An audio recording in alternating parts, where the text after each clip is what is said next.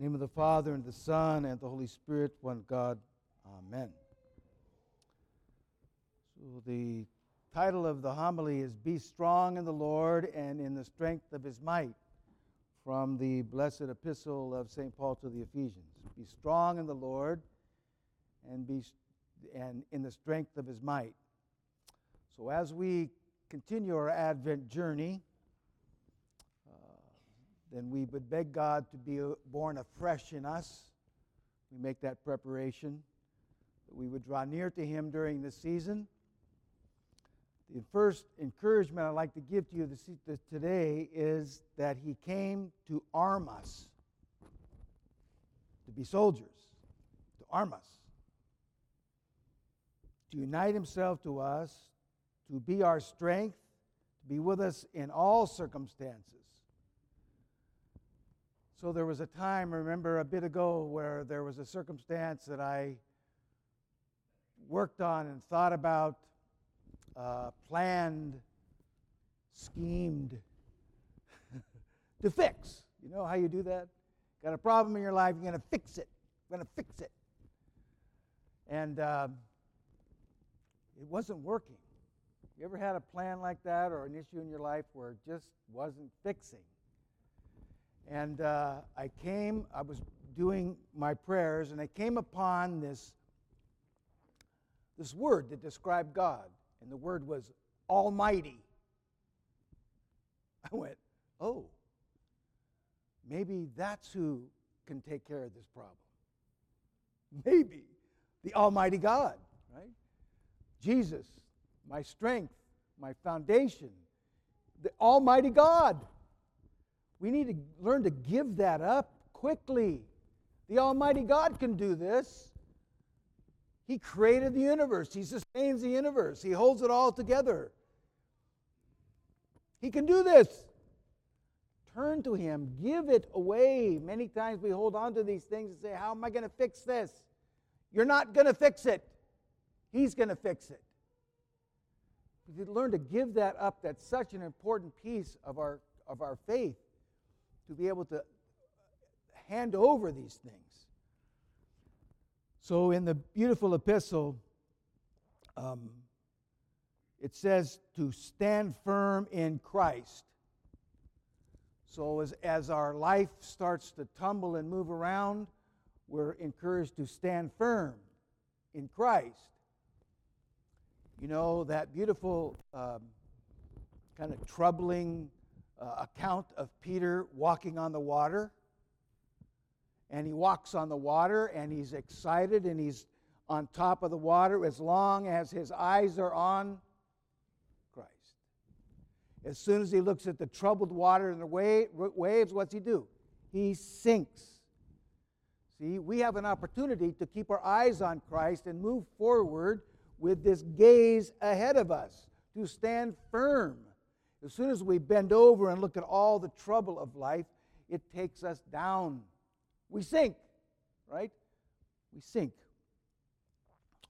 So, a couple of things that I'd like to encourage you through the epistle um, is let me just read the epistle and I'll, I'll a couple encouraging things about uh, how we can be strong in the Lord and in the strength of his might.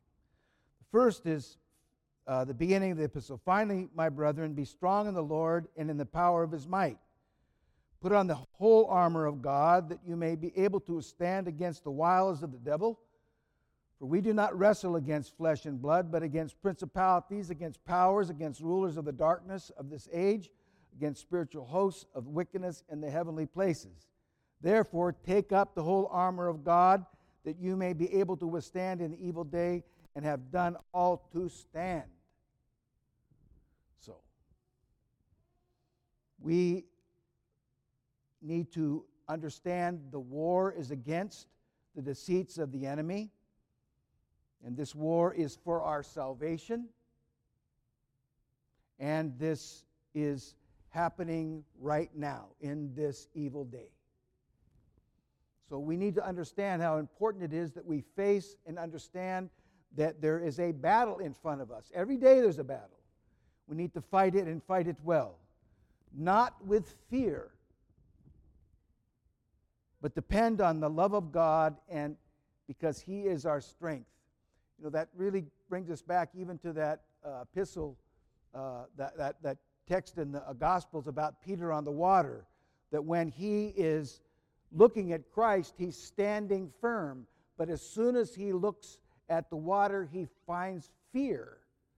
See, we, we live, we can live in that fear fear of something not going right, fear of uh, a plan not being made right, fear of somebody in our life not doing as well as we had hoped them to do. And we begin to dwell on that fear rather than on the love of God, trusting in Christ. So this becomes really, again, a, a critical issue with us. So we're encouraged then, beloved, to be vigilant, to be watchful. And I mean all the time. I don't mean like when things get tough. I mean you have to be watchful because there's the, the devil has wiles, which means subtleties. And we need to be very careful of these things so that we keep our focus on Christ and move forward in our spiritual battles. Vigilant, pay attention. All the time. You know how that works, right? You stop paying attention, you stop being vigilant, the next thing you know, you're sliding down some sinful path. You grab a thought and it takes you in the wrong direction. If we're vigilant, these things we can defeat, but we have to find vigilance. So, my encouragement to you. Um, and we need to understand that in this, that no matter what circumstances in life, all things work for good. All things work for good. So, be encouraged in that. So, secondly, let me read another portion of the epistle, and then we'll talk a little bit about that. Um, Stand therefore, having girded your waist with the truth, having put on the breastplate of righteousness, having shod your feet with a preparation of the gospel of peace. Above all, take the shield of faith, which you've been able to quench all the fiery darts of the wicked one.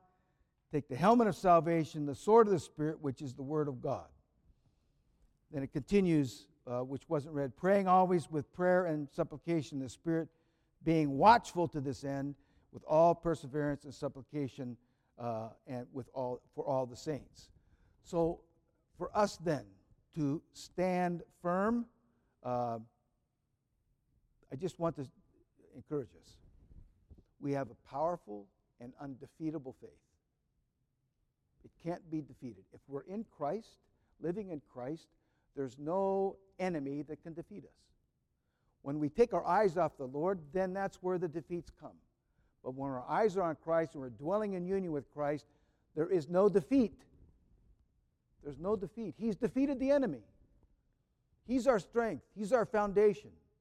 He's our refuge. He's our deliverer. In, in that, we need to take great comfort.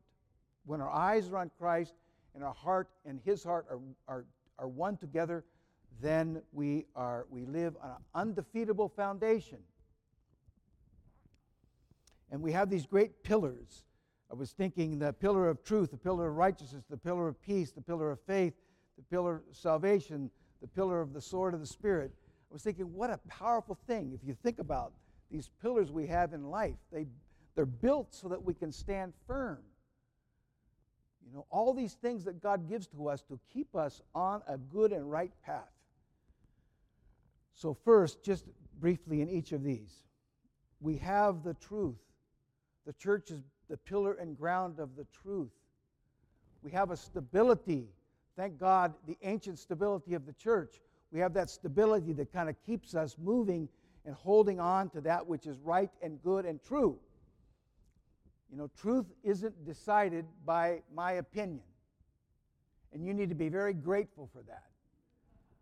And it's not decided by your opinion. And you need to be great, very grateful for that. It's decided by the truth in consensus, conciliar work, confirmation through history. It's solid as a rock. So be, be grateful for that. Be grateful for that. You know, we, when we became Orthodox back in the early 70s or moved into, toward Orthodoxy, it was because we were in a church that exploded because of opinions. It blew up. right in half, split down the middle. And we did, and I thank God for Father Jon Braun and Father Richard Ballew because they said, This is not going to happen again. We're going to find something that works, that doesn't allow this to happen, and they journeyed back toward the ancient faith. That's why we're Orthodox, because we experience that explosion based on opinions. So be thankful for the truth. Uh, and we have the we have righteousness. You know what to do, don't you? And you know what not to do, don't you? See what the pillar is? You know what to do. You know what not to do. And you so you we have to live according this is a pillar for us. So what should you do? Do what righteousness tells you to do. What shouldn't you do? You don't do what righteousness tells you not to do. So just do it. Sounds like a commercial, doesn't it? Every time you see that Nike commercial, you should remember righteousness. Just do it. Make your yes, yes, your no, no. Just do it. We know what to do. God puts us in our heart and He gives us the gospel and He gives us all this, all this that we need. He, we have the pillar of righteousness. We know what to do. That's why there's a line for confession, because we knew what to do, right? And we, and we didn't do it. Okay? That's okay. We can confess and repent, and that's good. But we have this pillar of righteousness. And when we live accordingly, we live with a peaceful heart, content, quiet, with God, with our family, with our friends, with the saints. We're quiet. We have that peace that God gives to us. It's like a it, it, kind of a it tells us if we're in the right place or not, right? When we're not at peace, we know there's something wrong, we have to deal with it. So we have that, that pillar. We have faith, a faith that teaches that God loves us and does everything in our life to save us. Do you believe that? It's hard to believe sometimes. Because when a struggle comes, how can this be for my good? How can this be for my salvation? We need to ask God that question. Show me, Lord, how this is going to save me. Show me. We need to move in that way to ask with faith before God, how can this circumstance benefit me? What are you trying to teach me in this circumstance? So I think it's very important that we understand that that faith that God gives to us teaches us first and foremost he loves us and everything in our life is there for our salvation. And then we understand that He saves us, that we have been saved, we have that confidence in salvation and baptism, union with Christ, and He's saving us today, and He will save us. So our, our salvation has a dynamic aspect to it. It is I have been, I will, I am being, and I will be. So we have this movement in our salvation, which is to us should be very powerful that I have been given the strength and I am now working that salvation out with the hope of being uh, placed in the mansions with all the saints and a place of brightness, a place of refreshment, a place of repose, where all sickness, sorrow, sighing have fled away. The sight of thy countenance rejoices all the saints from all the ages and he granting us then the heavenly kingdom, a portion in his ineffable eternal blessings, in the enjoyment of us, his unending life. That's where we are going. You're not encouraged. It's awesome. He saved us. He's saving us, and He's going to save us. He's going to give us this. And then finally, the sword of the Spirit. You know, God has given us weapons of virtue to defeat the enemies. We need to get really good at it. We need to use the virtue of humility to defeat pride. We need to use the virtue of, uh, generosity to defeat greed, chastity to defeat uh, lust. We need to use the virtues, practice them, beloved. Understand that they're weapons against the enemy, that if they're practiced and practiced well, you can defeat many, many temptations that come at you. But the virtues have to be practiced. You can't just all of a sudden say, oh gosh, I'm feeling pretty greedy here. What's, the, what's that uh, virtue that defeats greed? Um, help me, help me. What's that virtue? Oh, generosity. Oops, that ain't going to work. You need to practice generosity, right? Practice, practice, practice generosity. It's such a critical piece in our, in our work as Christian people to practice the virtues. Chastity, you know, we, we, we, we can defeat so many bad thoughts with chaste thoughts. We can defeat them, but you have to practice them. Practice, practice when you, when you stand before an icon of the Mother of God, soak in her purity. Let her purity guide you. So there's so much for us, and I just want to encourage you that we know these virtues, that we need, that as they're practiced, they become great weapons for us. So be strong in the Lord in the strength of his might, that we may heed the prophet's warning and prepare the way of the Lord and glorify him along with the wise men, the angels, and the shepherds. Amen.